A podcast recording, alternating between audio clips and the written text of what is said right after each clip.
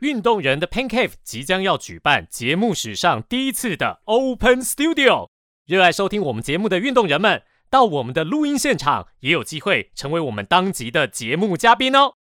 我们首次的 Open Studio 活动将会在十二月十五号星期五下午五点十分，在马拉松运动博览会的现场举行，地点就在台北市圆山的花博争艳馆。欢迎所有的运动人们逛完热闹的摊位，领完台北马的物资以后，一起到现场参与我们的 Open Studio 现场录音，就有机会成为最新一集《运动人的 Pancave》节目嘉宾哦。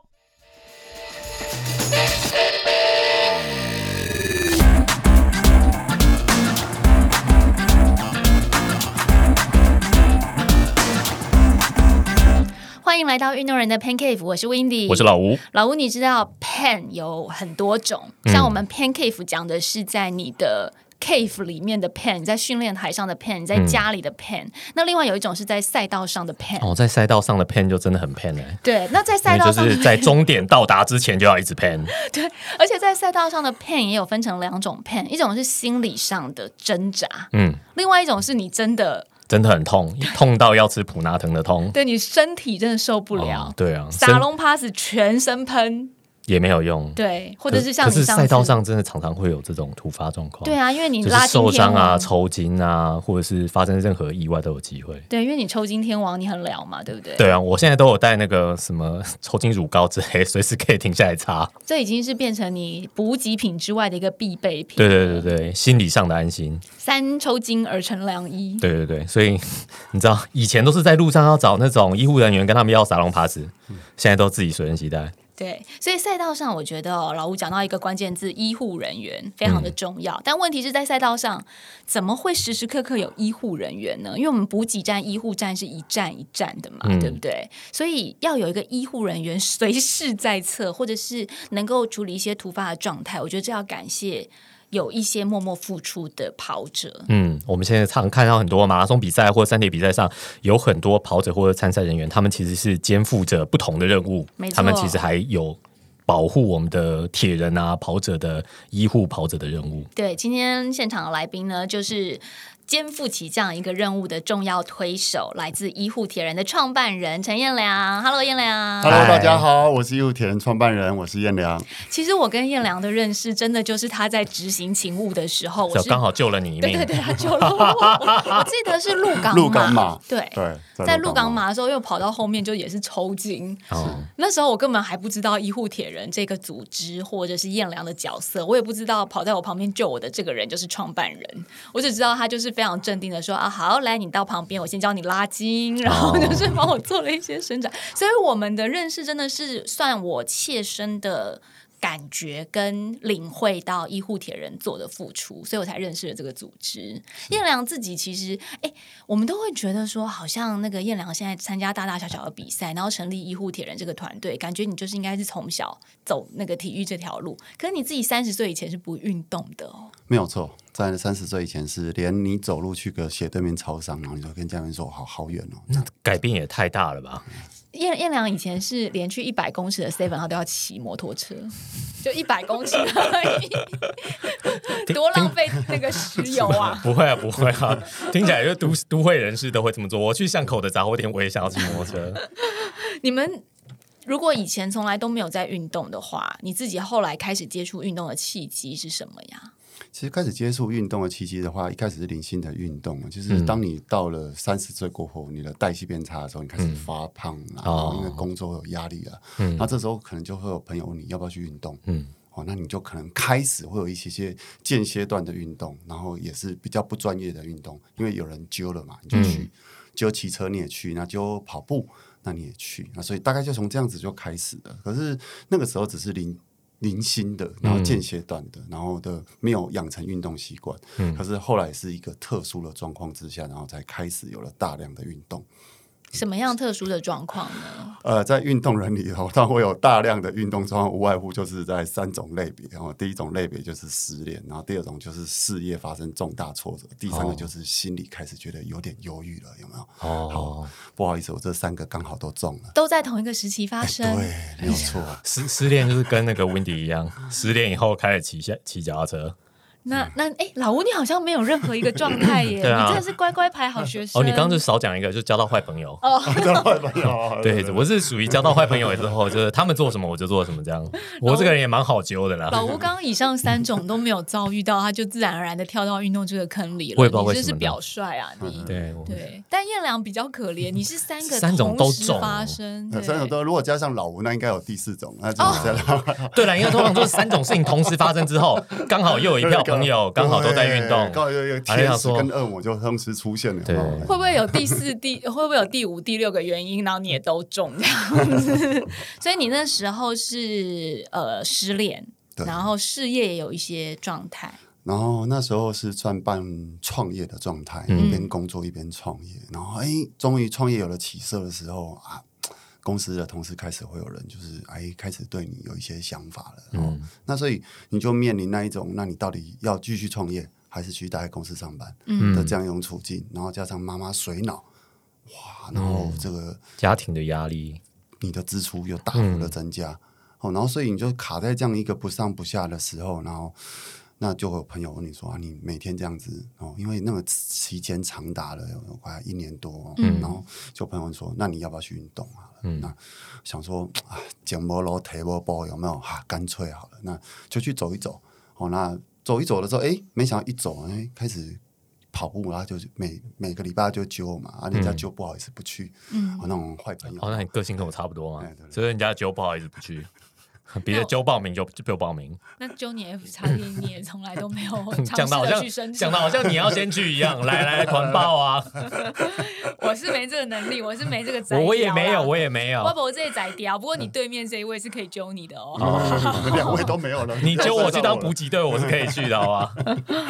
所以那时候呃，一刚开始朋友揪你的话，就还是只是很简单的在操场或是在河边跑跑这样子而已吗？其实那时候的话，揪我时候就直接揪我去社团了，所以其实发现啊，在这一次啊，我在跟十八天一起创作新的书的时候，你就。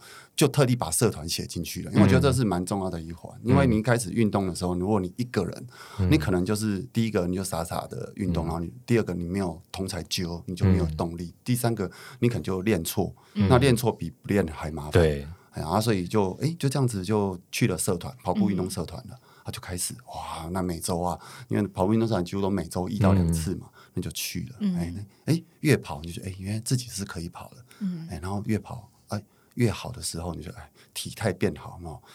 我之前超胖的，哎呀。可是这件事情它绝对不是一触可及，并不是在短期之内发生的。比如说，你第一次去跑的时候，不可能跑完这一天，你就忽然有了信心。嗯，那你在跑的那个当下，比如说你跑完第一次，嗯，你那一天的心情是说，哦，大家都好厉害，我想要追上他们，或者是我想要跟他们变得一样很结实、很 fit，还是说你跑完之后，你在心灵上面真的有得到抚慰，觉得说，哎，我跑了这个当下，我的跑完觉得很开心，对，我的忧郁飞走了。之类的是哪一件事情让你愿意跑完第一天的时候，你就还可以继续跟跑团的人一起一一起行动呢？我觉得我运气比较好因为我一开始接触那个跑团是属于比较属于大众融合型的跑团，它不是很精英型的跑跑团。就是说，其实它各个类别，比方说，呃，像是跑快的、跑慢的，它都有；然后距离长的、距离短的都有。所以就造就成说，像伊务田后来自己有呃连锁的跑团啊，台北。桃园、台中、台南、高雄这一连串跑团，说你会发现都有各个组别，嗯，有什么私速列车啦、JR 列车啦、汤马士当当车这种这四种距离跟配速都不同的组别。我那时候就很运气很好，碰到那样子类似的车团的时候，然后哎我就进去，然后一开始就从距离最短的开始跑嘛，因为激励一定是不足，只有累积没有奇迹，然后就开始哎哎觉得。距离短了，你可以跑好的时候，你可开始参加更长距离的，然后呢，配速更快一点的那种组别，然后你跑一跑之后，觉得哎，那可以哦，所以是自信让你留下来的。跑完之后的这个成就感和自信，觉得说我我好像也可以做得到，其实没有那么困难。那其实不怕那个老吴跟那个温迪这边笑，其实我那时候其实。说实在，是人生已经到了一种，你说就做什么东西，你都提不起劲啊。那唯一可能就这件事情，你觉得你你是可以做，你不见得开心哦。就是我不见得开心，但是那是我唯一可以做。我觉得我还觉得可以做的事情，就是起码好像可以做些什么东西出来。嗯，然后就哎做了之后哎开始，然后重点是我就有另外一个关键，那就是去报名赛事。嗯，因为我从以前到现在一直都不是那种会很自律，一直乖乖去练习的。其实让我运动最大的动力，反而是参加赛事。嗯，要比赛一定要练啊。对，然后重点是大家可能去参加赛事很开心，可是我觉得参加赛事就让我可以驱使的动力只有两个，一个就是拿到那个完赛奖牌。嗯，我是奖牌控。所以如果有那个比赛没有奖牌，会非常非常失落。等一下，他说他今这今年已经参加三十几场，你现在还是奖牌控吗？现在奖牌可能有点太多了吧？不会不会，我们家奖牌很棒，可以可以这边可以建议大家，其实奖牌不要放在纸箱里头收起来，我们家奖牌就直接挂在我们家的那个楼梯的玄关那一边。所以你一整个走过去的时候，常常都有朋友问说：“哎，你们家那个装潢的还可以哦，还还蛮好看的。那你们可是你觉得你们对你们家？”最满意的是哪边啊？最贵的可能是哪边？我就跟他说最贵的哪里？那一面奖牌墙，那一面奖牌墙。我说对，不是你，你除要花钱花时间之外，再就是你要真的要努力。而且这面奖牌墙很难估计到底花了多少钱，因为你是要把报比赛的 报名费用算进去呢，交通时速要不要算进去？买的装备要不要算进去？花的时间要怎么量化呢？教练费啦，跑团的庆功宴啦，喝酒的钱啦，这些都是那面墙的 钱。那面墙开北就真的是，后面那面墙其实就值一栋新一区的房子。不好说，还好还好，就是运动没有。还没有那么，好像到目前为止应该超过两百面了嘛。嗯，就是自行车啊、跑步啊、铁人三项、铁人三项加加。那为了这个，我还特地把铁人三项单独出来变成一区，有没有？嗯，然后这一区就是铁人三项的。以后应该有有，如果有什么奖牌的那种博览会或者是回顾展的话，搞不好可以在你这边借展，有没有？对 对对，主办单位分门别类陈列一下。然后如果有那个奖牌设计工什么啊，你可以来我们家这边参考一下，这边参多 demo 可以参加吗？sample，我们这边叫它叫什么样品间呐？样品间都是从台湾收集到海外啊，对，全部都看得到，大阪马啦、柏林马那个全部都有这样。那有了拿到玩家奖牌是真的蛮有成就感的，刚开始拿到的时候，嗯嗯。所以你是因为报了比赛，然后就开始比较持续的练习。不过练习一段之后，因为以燕良现在的这个运动表现还有体能状态的话，其实已经是超越一般人平均值很多很多，甚至是已经非常强。在我看来，已经是强者了。这个完赛跟你持续的练习到某一个程度，你要去精化的时候，你要去强化的时候，这中间。又是怎么样去要求？还是你就循序渐进的慢慢去破 PB，然后累积起来而已？首先呢，我要先澄清一下，其实，在老吴跟温迪前面，我绝对不敢说自己是抢走。然后呢，这个、这个、这个没有谦虚的原因，你大概是对我们的能力有一点误会了。我们是不是哪一天应该要 po 一下我们的成绩证明给大家看一下？因为我我刚才才刚刚在访访谈之前，然后就跟在老吴面前就跟老吴讲说，我觉得温迪今年应该哦。破应该快要接近四十场了，没有，没有，没有，没有。我我有资源赛事的时候，我看到温迪；我没有资源赛事的时候，我还是看得到他在他在赛场上哦，就很厉害。还是一个有跟我长得很像的，应该是长得很 像。没有没有，基本上大家都认识你，好不好？好了。然后我刚才会这样提的原因，是因为其实，呃，我觉得在运动之后，我觉得有一个最棒的事情，就是你会让自己变得蛮锐耳的，就是不给白。以前我在没有运动的时候，坦白说，我自认自己是一个非常。呃，自我会去想办法去修饰的人，然后甚至想要碰卡碰红哎这样子。可是其实运动之后，你会发现，就是说，你会慢慢的知道，其实你的天分是到哪边，嗯，那你你在努力可以到哪边。然后所以其实，呃，我刚才问迪有问到，就是说，那我是就这样一触可及，还是就这样慢慢的就是慢循序渐进来？事实上，我确实是这样一步一步来的。就是说，一开始我也是先从跑步，那跑一跑之后，那就是哎。哎，跑跑来蛮有自信，可是你到最有自信的时候，你发现你的极限，我的极限半马就是一小时三十分，哦，听起来好像百分俱乐部内还可以，对不对？没有，其实那真的在男子组里头，在死亡之组里头，你可能连分时都排不到。这是这时候就赶快去玩铁人。呃，其实还 还没有到那时候，因为那时候就开始受伤了。嗯，那时候还没觉悟。嗯，好，然后你开始受伤，你又开始跑不快的时候，你就开始你又有一段时间是比较低落，因为。当你从没有在跑道，你开始跑步到你跑到有你觉得自己还不错的时候，你那时候开始追求 PB 的时候，你没办法再追求的时候，你会有一段时间你不晓得你的目标在哪里，你觉得好像进步的空间很有限，不知道怎么办。对，然后刚好好巧不巧，其实我在跑步之前那个时候很好笑，其实我根本不知道什么是山铁车。我一开始其实是买的是一台公路车，可是后来我有看到一台脚踏车，哇，好帅，而且要打五折，嗯，然后我就去买了。然后我一直不知道它是山铁车，我不知道是空力车，而且还是很有名的牌子。骑的姿势都跟人家不一样，你也没发现？哎，对。然后我就觉得它很好看。然后后来呢，真的就是你脚受伤的时候，他说：“哎，我们家里面还有一台脚踏车，要把它端出来了。”那别人就说：“哎，你的是山铁车，哎。”哦，那你这样子都不用买了，因为已经是到了，就是已经到顶了，到顶了。哎，那时候轮组还没到顶，那时候轮组还永远都没有到顶的，没有到之后还要再么一级电变，可以换的东西很多啦。然后呢，那那时候开始顺势就接到脚踏车。那你既然有了脚踏车之后，哎，你体验两项有，所以我是先从跑步，然后再接到那个脚踏车，然后再铁人两项，然后再始接游泳，然后再铁人三项。然后五一五可能几场，可能在十七场之后才开始有了一一三，那一直到了三十八场左右才开始有二二六，嗯，对啊，那所以其实是就这样。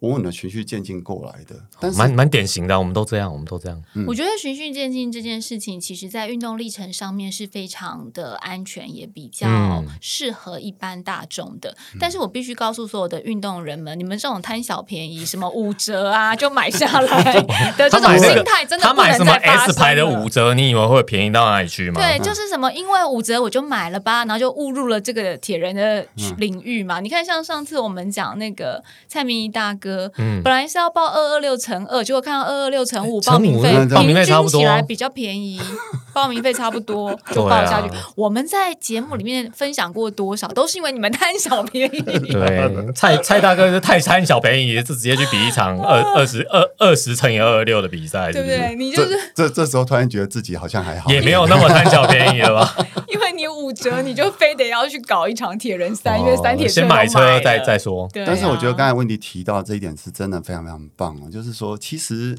呃，你在运动的时候，你千万不要一个人傻傻去运动。像我那时候就真的就是因为觉得它很便宜，然后就买。可是到底适不适合自己不知道。嗯。然后呢，其实我幸好那时候运气很好。那时候车架尺，我那时候连车架尺寸这件事情只是略懂而已，根本不知道什么叫做 fitting，嗯，完全不知道。就是一些你要去做一些最适化条，完全不知道，那就就这样买。那时候甚至买的时候连卡它都还不会上。你那时候买了打五折之后还是六位数吧？那时候我觉得有哎，应该是六位数。我觉得有哎，对啊。然后你看都不知道尺寸，也不知道功能，也搞不清楚车子有分类，然后六位数就开下去。我有印象了，其实那时候的话，我我是其实是买了一台。三铁车，然后结果他有一个抽奖的机会，你可以现场抽，然后决定要不要。然后我就又抽中了一台三台三折的公路车。那我后来又把三折的，又可能现场就有人就是说，那你可以有收，对，有有收。所以我那一台算起来算是。三点多折或四折哦，抽奖的奖品有有有，所以有绝对有 在五位数，好可怕，这也是命运的羁绊。对啦对啦，老天爷就是要叫你去骑车的啦。我只想知道要去哪里抽啊！我只想知道是不是，我只想知道这样子变成三折之后是不是还是六位数啊？现在好像我刚才走路过来，然后隔壁正好有在打打五折。七号公园是吧？七号公园最近好像也在出清哦。是是是是。那自己的历程是这样子，蛮有趣的发展。可是后来又怎么会发展到说去成立一个医护铁人？因为这个跟自己在自己追求运动、跟追求生活的平衡，还有去服务别人，其实中间都还是完全不一样的体系耶。其实我觉得每个人运动的时候，他一定有他自己的一些诱因，主要诱因。那我举例而言，像温迪就是一个很棒的例子。其实我觉得他是最最就是一个最佳点，他可以把工作跟他的生活跟他的喜好，就是把它结合在一起。好，那这是温迪。那那举我当例子啊，其实呃，当我真的又是从跑步接到接脚踏车，然后接到田三项的时候，其实后来其实是有挫折感的。原因是因为我那时候加入一个，其实是他是对。成员的成绩是蛮要求的，这样一个团体的一个三铁团体。那可是，哦，在加入的过程中，其实我就会感到痛苦了，因为其实我的实力并不强。坦白说，我真的是一个非常弱的。大家可以看一下我的呃，就是过往的一些一些成绩跟状况，其实我根本没办法上了总排，更别谈是不要说总排，连分组可能都都是上。我成绩最好的就是分三没了。好，那那那一组还特别少这样子，然后我那时候就开始觉得说，那怎么办？那那么再这样子下去，其实我啊，你参加赛事又没乐趣嘛，因为每次去别人说你是在恢复跑，那你不要再嬉皮笑脸了。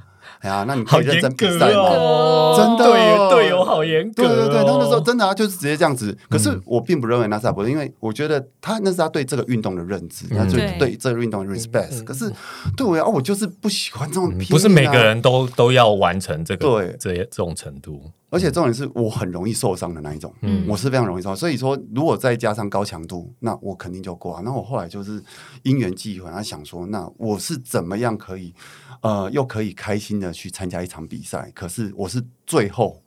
我因为我拿我的个人就是我没办法拿第一，那我就拿最后一名嘛。这心态很好，不是你们也太极端了吧？什么叫没办法拿第一就拿最后？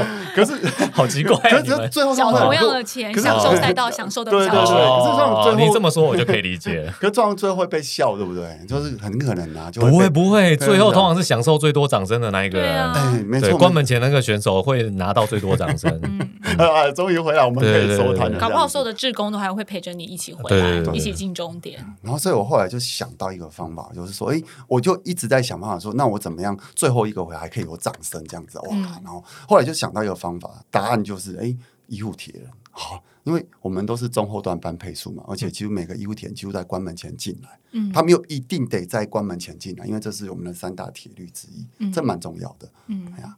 所以一方面是因为你自己觉得说，哎，我跑在中后段，我还可以有一些贡献，享受一些掌声，对啊，对不对？那但是开心啊，还可以开心，所以这是一个很大的仅成立医护铁人的诱因，就是想说我要跑得慢，但是我还是要有人关注我，有掌声，这样哎，你蛮实际的，耶你也蛮蛮中肯的。等一下，我以为我以为是有更崇高的理由，哎，怎么会这样？应该也有一些崇高的理由吧？崇高理由当然还是有的。其实那是在两次的因缘际会里头，一次的因缘机会是我一直以来都有在军中担任就是讲师，然后也在大学担任讲师。那有在有一次的演讲过程之中，就有一个士官长，他就跟我说：“哎，那个燕良老师，燕良老师，你从里到外，从上到下，其实都有合作的伙伴。那我问你一件事情，你参赛要不要钱？要。嗯。然后我说：对啊，对对，我就这样要嘛，当然要钱啊。老师，我跟你讲，参赛不用钱。”为什么士官长参赛不用钱？然后跟我说我是医护跑者啊啊！你是医护跑者，可是我那时候心里 OS 啊，你是士官长，你又不是医，你又不是护，你为什么可以是医护跑者？后来他跟我说，老师，因为我是 EMT 哦，有受过急救训练，对对对对。然后哎，他讲了这一段话的时候，我就说哦，这样子哦不错。我我那时候只是淡淡的就跟他说哦，那很好，因为我。不怕两位笑，其实我是那种非常爱面子那一种。哦，那那时候我更爱面子，我说我怎么可能会为了我一个人，然后去去要这些哦？就是说你可不可以给我免费这样子？嗯，哦，然后那时候就没放在心上。好，那可能这个时间隔了一个半年，又再隔了七个月之后，然后那时候就刚好一个机会，就是我我正好去银行办事情，然后我那时候都。合作的那个银行的伙伴嘛，然后他对我蛮好，他突然间就跟我说：“哎，谢谢你，华南银行新兴分行的一个，他现在已经高升了，好像变成乡里了。”然后那时候他是在银行担任职员，然后问我说：“哎，他就跟我说：‘哎，谢谢你，燕良。’我说：‘谢谢什么？’哦，这一次高雄马拉松啊，我们家有伙伴欧卡，然后被你们被被你们救回来了。嗯，我说啊，我们啊，嗯，他说：‘哎，不是你吗？啊，你不是有？’你不是有相关的证照吗？他说：“我说，嗯，不是我。”哎，他说：“啊，不是你哦，我还以为是你呢。”然后就是或是你们你的你的朋友，然后这样，那你怎么没有想过用这样成立这样一个组织？哎，他说：“哦，哎，好哦。”然后那时候就开始嘛，就正好因为我喜欢读历史嘛，然后来读读历史啊，或者各特别元代的兵制啊，或者明代的朝政，我都很喜欢看。然后那时候看看看看，哎。然后把这件事情联想一下，然后他想到那个学生跟我讲的话，哎，我如果要一个名额，那可能叫做厚脸皮，我不愿意干；要十个，那就有点本领；要一百个，嗯，那应该就是可以上了台面吧？好吧，那我来试试看好了。然后所以我开始把自己一些本职学能嘛，因为我的本职学能其实是企业流程管顾，专门有辅导上柜式公司的财务系统。好，那我那时候就说，那我就成立这样一个组织好了，那试试看。哎，没想到我就开始写了专案，就写了企划啊，就很用心的，然后就递给了台湾田三乡公司的那时候还是董事长 Rainy 哦，嗯，好，然后就递给了 Rainy，我说你可不可以支持我们一下？我想要成立这样一个组织，嗯，啊，那时候心里很忐忑，不知道有没有机会？哎，没想到一次就中，嗯，他说他那时候只他很酷嘛，嗯，认真，但是他私下是非常亲民的，他那时候是很酷，问我去，那你需要什么？说要的不多，那你就如果有名额的话，你可以赞助一下。我说好，当下。那时候就第一次就中了，然后开始医护田二零一六零九一一的诞生日开始了，在马沙沟的那一场。马沙沟田上是医护田的第一场，然后从那时候就开始成军。可是就跟那个一开始的钢铁人一样，一开始不好意思，只有我一个人有对付。所以从一副盔甲、一一件三铁衣开始起家，嗯，然后开始哎，第二场就开始有了一些陆陆续续，就是一些哦队服出现了，然后就越来越多的钢铁。哇！哎，这位出现，这位创办人很没有偶包。这位创办人呢，他他真的没有像老吴说的，就是讲什么重大的理想跟抱负。第一，他讲他成立医护铁人，他就觉得哎，好像有免费名额可以拿。然后再来，他就觉得说，再来他的这个行事流程真的是企业管控流程，就是我并不是先成立，先去提案哦，不是先找好人。对我不是说成立了哦，我想要有有呃，第他刚刚讲说嘛，第一个原因是他想。要有点掌声。第二个原因，人家刚刚说有免费名额，所以他先去提案，然后再回头来成立医护铁人这个组织。嗯，对啊，这创办人的流程跟想法都非常的特别耶。因为，因为，因为其实我觉得很多事情就是这样子，就是说在过往的过程中，我们可能会想很多，那但是其实我们不都不敢踏出那一步。嗯，那其实，在做这份提案的时候，我也同时去摄取一些关于医护跑的一些资讯。可是那时候其实很惊讶的，我才发现，其实从一九零八年伦敦马有医护跑者这个名词以来，从来没有人把它组织化、标准化、系统化。嗯嗯。那所以其实以至于到现在，你可以在各地都可以听到医护跑，你不管去日本也好，那甚至你去你去一些。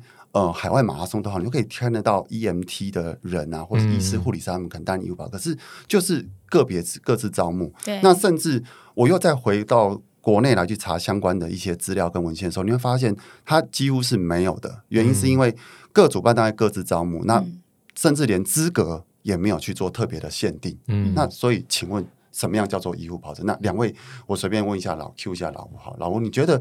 在你认知里头，怎么样可以有资格成为一个医护跑？我觉得至少要有一些急救的证照啊，对，然后有跑步的能力啊，这样，然后可以负重，然后在跑步的过程里面还可以观察其他跑者。好，至少有这种能力吧？对，那听起来这很很棒的一个概念，对吧？可是问题来了，当你真的成立了这样一个组织之后，开始会有各式各样的声音出现了。那请问一下，上三小时的 CPR AED 课程，他可不可以成为医务医务跑者？嗯嗯嗯。那其实很多人他开开始会提出很多的声音，所以我那时候其实，在做这件事情的时候，其实我就先做了一下 study，然后哎，大概心里有底了之后，然后呢，开始先去把它制定出来。所以其实你现在看到的医护铁人，他要成为一个医护铁人，他必须起码具备有三大资格。第一大资格就是要具备紧急医疗救护法里头的到院前的法定救护人员，嗯，医师、护理师跟 EMT，像我们熟知的消防的打火弟兄们，他们就是 EMT 嘛，嗯，OK。但军中的我说那位士官长跟我讲话说，哎，有没有免费免这件事情，他也是 EMT，OK。所以说，其实哎，突破我们一般人传统的概念认知，就一定要医师或护理师啊，才会是一个医护跑者啊。所以其实，首先我们先把。这个门槛好像又放宽了，但事实上，它又是在所谓的法定规范这。可这这点是非常非常重要，因为曾经啊，我说曾经就救生人总教练就跟我说，我凭什么不能够是医护人员？我说没有没有，你你绝对可以是医护田，只是我们的规定，我们的医护田这个它的成规是根据紧急医疗救护法来的，还是这样子好了。如果你有办法说服立法委员去修法。好，让救生员总教练他也是可以列进来，在这个到院前法定救任，那我觉得就是可以。那但是其实你反观一下，就是说，其实我们政府立这个法其实是有道理的，因为放之四海皆准这件事情，我觉得是很重要。在全球里头，你会发现可以去担任所谓的医护骑士、医护跑者，他其实基本上大概都有一个 EMT。嗯，哦，但我们最常最喜欢去的日本，它就是一个很明显的例子嘛。像这次去 San Pro 马拉松的时候，早上马拉松的时候，其实看到他的医护骑士，就是在上面就很直接就写的医师，就是写的 EMT 这样子。好，那所以就变成是我们很重要的一个一个一个做法。所以刚才问你有提到说，哎，那那你那你在做这件事情之后，然后哇，那对我而言。嗯，可以有很崇高的理想，但是我必须要从很基础开始去堆叠起来。我觉得这个是非常重要的。这是一个好事。我我还记得我们访问江一村教授的时候，老吴记得吗？其实我我认为啊，人。人性当中，就是你有善这件事情，跟你有理想这件事情，它绝对是一个很大的优点。但是善跟理想是不是有办法在现实的生活当中支持我们走得很长远？那是比较难的一件事情，因为人并非完全无私，所以你其实要有一个目的性。那这个目的性，像张一村老师那时候来讲，他说他推动爱运动动物案，很多人会觉得说：“哦，你好有爱心哦。”嗯，那张老师就跟我们讲说：“我不是有爱心哦，我没有爱心，我只是我做。”这些事情是因为我想到我未来老了，或是有一天我也有可能成为他们的一份子，我也有可能才就是出车祸，我有可能发生意外，我有可能会会有身体上的障碍。对，所以我是希望这个社会它能够有一个机制，造成就是这个机制它可以这样子运作，去造福所有未来。因为你跟我跟他，我们都有可能有一天，也许会有身体上面的残缺，不管我们发生什么意外，或是我们就单纯只是变老。我们都会有残缺，所以张老师就说：“我没有，你们不用讲我有爱心，我没有爱心，我就是我是用为了我将来可能发生的状况，我在做一个准备。”他说：“我是用利益，我是用这样子的想法在推动这件事情。那但是当然，推动这件事情，你背后还是老师当然是谦虚了，就说你还是要有很多的爱心。所以我的意思是说，我觉得像燕良这样子的推动，呃。”不用说，一定要。当然，你要有一个背景，是说你你愿意，你的出发点愿意去这么做。可是要长久支持自己走下去，真的就是要用企业化管控流程。说，哎呦，我必须要去提案，我要给我的医护铁人们一些 feedback，让他们觉得说，哎，我不是很无力感的来做这件事情，而是我也有受到支持的，对我也有所被支持，我才有办法让这个机制是一直。Rolling start 一直下去，而且一直可以找到新血来加入这个团体。对对对。其实刚才刚才温迪讲一半的时候，其实我我纯称起鸡皮疙瘩，到现在其实都还是哦。原因是因为其实他讲到了一个非常重要的 key，他其实嗯，我觉得易春教授其实他也是这次新书的作者之一，抛弃全家新书的人，很荣幸也跟他一起是作作者之一，就像是当时温温迪也也是在十八狂飙十八天是有合作一样的道理啊。其实。呃，我觉得其实，在做很多事情的时候，如果啦，你总是把一些很崇高的的想法挂在嘴边，可是你没有落地的一些作为的时候，或是一开始的时候，甚至刚才问题有提到，用一些方法去去做招揽的话，可能你都会碰到一些后续所。你所想不到的事情，像哦，刚才温迪有提到免费的这件事情哦。其实坦白说，我一开始的时候，确实是在医护田一开始草创的时候，那时候是最困难的，因为你没有成员嘛，所以我一开始确实有用用了错的方法。我说错的方法就是这个这件事情，我从来没有在任何地方提过，在公开场合提过。嗯，那是。第一次我在公开场合提这件事情呢，因为正好维尼跟跟老吴我们有聊到这一段，因为我那时候没有在没有成员的情况之下，我就说，哎，那我们这边有一些名额哦，然后那欢迎大家来，可是你就是要穿上队服。那时候虽然就有三大铁律，第一大铁律就是无论如何你就一定得完赛，第二大铁律就是无论如何你都不能够。得奖上台，嗯，因为我们用的是人家大会赞助的名额嘛，我们要把这一些资源留给那些有实力的选手，嗯因为你这一次拼上台，你没有办法助人嘛，更别谈救人了，你要刮洗干，好不？好，哦那第三个就是你要遵守大大小小规定，听起来都很棒，可是呢，当你用免费这两个字招来的人之后，我跟你讲，那就是一个灾难的开始。怎么样的灾难？因为其实，呃，坦白说，医护田呃。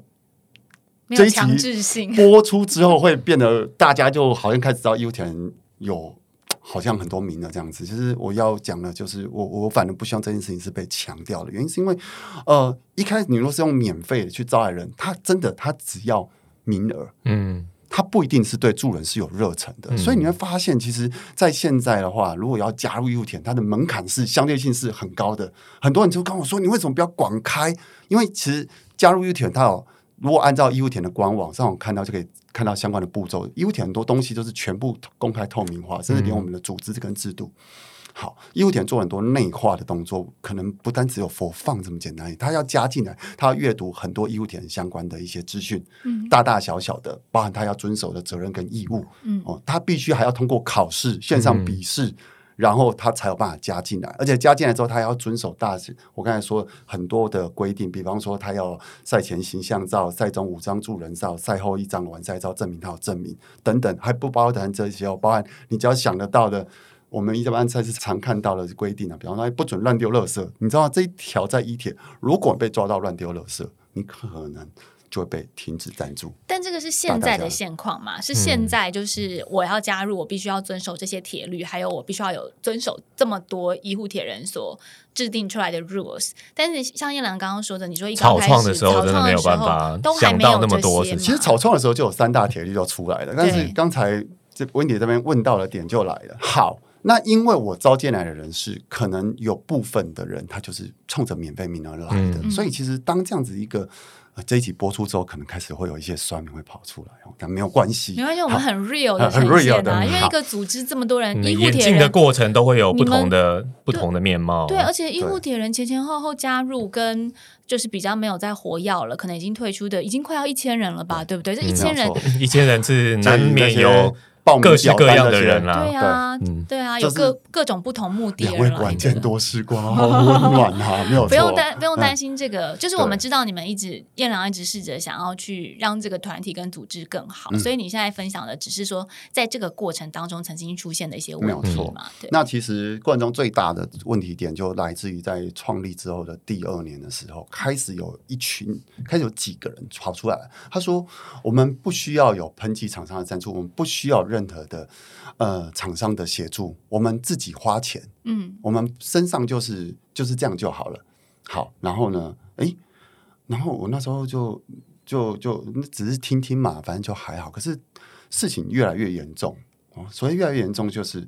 呃，开始为首的一个人，他开始哇号召人哦，然后就开始想办法瘫痪掉你的赖群主，然后瘫掉你的所有的沟通群主，然后开始把你形塑成啊，甚至还有人说啊，要去那个呃立法委员那边的话举发我们，然后啊，然后我那时候所有的好朋友就说：“陈阳，你发生什么事了？嗯，你为什么办了这样一个团体？好像那时候又。”哎，也支援到了四十多场了。哎，你们大家在都区都知道你们啊，你们怎么内部出了什么状况？开始有一些朋友就跑来问我这样子，然后我那时候其实还不晓得事情的严重性。那直到后来真的完全都被瘫痪掉，反正你讲一个字，你只要回一个字，他们就开始有三四甚至十个人就来开始把你所有东西要淹没。第一次感受到群体霸凌的可怕。嗯，就是感到他训练班很可怕。然后，那他们那时候的出发点是因为他觉得你们拿了资源，就是医护铁人不应该要拿资源，应该要孑然一身、清清白白的去做这件事。你如果又没有这些厂商一起协作的话，你一罐喷剂就是要两百两两三百块，你可能带两罐，然后再加上这些盐矿物锭这些东西，哎，你一个人你自己要花五百块，你愿意吗？他们也不正面，好像就说我们就是不需要。然后呢，他就直接开始了嗯新的历程。就是直接跟你 fighting 了，然后呢，让你发现到整个组织都快要把没有办法运作的时候，那个时候就是一个义务田的一个最大的转捩点。那虽然有这么大的危机，嗯，但是可以继续下去运作，然后在赛场上服务的话，想必在赛场上也有发生过非常多有趣或是难得、印象深刻的事情。因为一定要有成就感的、有趣的，你们才会一直持续下去做嘛。你自己觉得你救过的、照顾过的人当中，有没有比较严重的状态，或者是让你印象很深刻的赛事呢？刚好你讲的这件事情跟我提的刚才那事情，真的可以完很完美的结合起来，因为就。就让我在最低落的时候，两件事情让医护铁人有了延续。第一件事情是那时候正好是在嘉义铁人三项的时候，嗯，那个时候其实已经面临到一铁要不要继续的下去的时候，因为我觉得那反正如果是大家那么不理智，那我就把这个团体废了。反正商标我也就直接把它废了，我申请我就把它废了好。那可是就当我也要有这样的想法，可是我又去继续去支援赛事的时候，我在参加嘉义铁人三项的时候。哇，那我到现在永远都记得那一天，真的在嘉义田三项，它因为它是办在夏天，然后呢，我那个在烈日的高温期下，它当时的室温的话，就是实际量大概在三十七度。可是因为你在跑步的情况下，你可能体感更你的体感可能在三十九，甚至可以高达四十度上下了。OK，哎，我在最后的跑步项目的时候的话，我看到了一个很诡异的现象，就一个人，他就我们在提案旁跑步，他居然站到了提案上。好，这是。这通常我们就觉得啊，怎么跑步会有人出现那边？他因为他穿着三铁服，他明显他就是参赛者。那那个地方那个时段也不会有游客了。嗯，那我那时候就很下意识的，就以往的习惯了。朋友你还好吗？这是医护田最常在赛道上面跟参赛者问候的一句话。朋友你还好吗？那其实我们在做的就是初步评估，评估他意识是否清醒。嗯，那通常如果说哎，我们拿出呃喷剂，或是拿出盐矿物定，然后他如果问说要要不要？你还好吗？他如果回答出来说他要的，通常都还没什么事。我最担心就是问候的时候完全没反应的，很抱歉，他直接摇摇头，嗯嗯，不好。那我又从那时候的跑步的八分数、九分数，因为太热了嘛，然后呢，我直接拉高到七分数，又在七分数、六分数又再奔过去，然后我就我又再问了一句：“你需不需要帮忙？”他又点点头。这时候直接拉到四分数了，直接奔到那边去之后，然后他我就眼看他，哎，奇怪，怎么没有办法爬得上去啊？他居然就是在一个，你会发现那个阶梯是非常非常窄的，完全是你在正常情况你要手脚并用才爬上去的。他居然就这样在那个提案上面，那我就看到他说：“你可以先下来嘛。”结果他一搭到我的手的时候，他整个人瘫软，他整个人趴在我身上来了。好，他是参赛者吗？他是参赛者。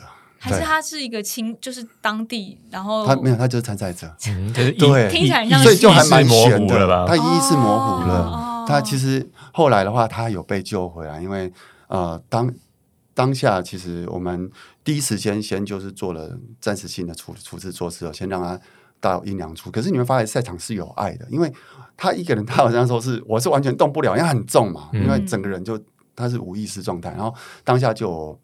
参赛者就一起帮忙哦，把那个伤者、患者就把他搬到阴凉处了。然后刚好，因为我平常就会有塞冰块的习惯，然后这时候冰块可以帮他去做腋下的降温。嗯，OK，那这些处置都我及时做了。然后刚好哦，我们也有其他队友都来了。嗯，然后呢，赶快联络大会。然后所以你会发现，那时候就有一群。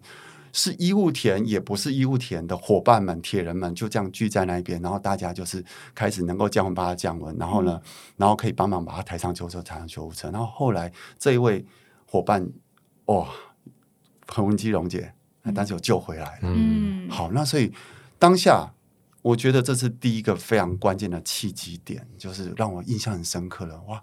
就在我想要放弃的时候，老天爷跟我说：“你要放弃了吗？”嗯，那么多人需要在赛场上需要你们的帮忙。然后再第二个就是一个关键契机点，我说出现关键性人物嘛，因为那时候医务田里头的话有一个伙伴，他从一开始的时候加入，他加入的时候那时候就很好笑，他只讲一句话，他后来。我们我们是后来非常好的朋友，他后来在一些聊天的时候跟我讲说，其实叶良，我跟你讲哦，那时候加入伊田的时候，我是觉得伊田的衣服很好看，那件三体服 超好看的。我想说哦，买了之后如果这是假的，那也就算了，反正好歹还有这件衣服。他是一个胸腔科的医师，叫洪伟新。那那时候事情发生的时候，就是我说的啊，有一票人，我们叫做那那时候叫心中区之乱，我那时候把它取名叫心中区之乱。然后这。心中区之乱发生的时候，那时候她一个女孩子哦，然后就这样跳出来说：“大家不用吵，有什么事情直接对着我来就好，大家不用找燕良啊，我来啊，有什么有什么些意见，我有什么想法吗？来啊，就这样子。我我生平没有什么在服软过，真的。可是当你一个人的时候，你面对十几二十个人的时候，其实说实在的，很多时候你会感到无力感。那那时候我多亏了医务田，有多亏了这个贵人。”这个很勇敢的女性，她站出来，这个意识啊，站，因为她一直在一铁的地位，她其实做一直都很崇高嘛。然后，因为她一直很无私帮大家做很多事情，所以其实那时候，其实她在一铁里头，其实辈分又高了。然后她一站出来说，没有人讲，那一些乱的人反而没没什么话说。然后我也趁这个机会把。公司跟协会的体制又在把它建制的更完整了。嗯，我觉得赛场上发生的事情，其实它通常真的都可以让我们有更不一样的想法。比如说救了一个人，然后有那么多人来帮忙，你就会知道说，呃，你不是自己一个人在面对这些事情，其实有很多温暖的力量。然后另外一方面，我相信也是还有意识到说，赛场上还是有很多人需要医护铁人的协助。那其实这是一件有意义的事情，他就值得继续走下去，对不对？呃，叶良其实今天来也带了一本新书来给我们，《跑齐全台湾》这本书是跟上一本《狂飙十八铁人》一样，是有非常多有热情的共同作者一起来参与的，因为它是一个没有版税，版税。会捐出去，所以大家都会捐一半出去，会捐一半出去。那呃，写的作者们其实大家都是不支领费用的，在支持这件事情。那这本书其实有推荐很多大家私房的训练路线啊，跑骑路线。然后作者群也非常的厉害，包括我们访问过的江燕庆、吴成泰、詹莹，我们的蛙后，还有刚提到的江一村老师、许然茂茂哥、博清哥，我们访问过的杨志祥教练。你是不是从我们来宾名单里面去筛选 筛选作者的？没有，怎么怎么那么刚好啊？这这还是我们可以从他作者里面筛选还没反过的来宾 也可以，欢迎全部都来邀请。对对，因为因为这代表我们就是是呃有演有演示英雄。等一下，里面可能只剩下两三个、三四个没访过。强大的来宾，强大的作者群，强大的作者群，果然是我们 Pink F 的来宾。对，那我觉得这本书它其实不只是把各个作者他们自己的私房跑。步单车的训练录像分享给大家，也有很多赛场上的一些教战守则。就是说，如果你想要在赛场上表现的很好的话，可以参考这些专业的前辈们他们的做法，或者是他们的心路历程的分享。那我相信都会带给大家很多的力量。就好比医护铁人在赛场上面默默支持，给跑者们、给铁人们一些力量一样。其实我相信燕良参加过这么多场的赛事，那执行过这么多场的勤务，要分享的故。是一定会非常非常的多，真的是很难一时之间就全部倾诉给大家。但今天也是有把一些秘辛告诉我们了，我觉得也算意外的收获。如果想要更了解医护铁人的话，医护铁人其实也有粉丝页哦，大家直接打医护铁人就可以了。今天也非常谢谢燕良这么 敞开心胸的跟我们分享你的内心话，希望大家不要用那么高标准的道德方向。去看待这件事情，我们把它当成一个好的事情，全部的人一起来促成，也许心胸开阔一些，就可以比较能够让事情更圆满一些。今天也谢谢大家收听，我们下回见，拜拜，拜拜。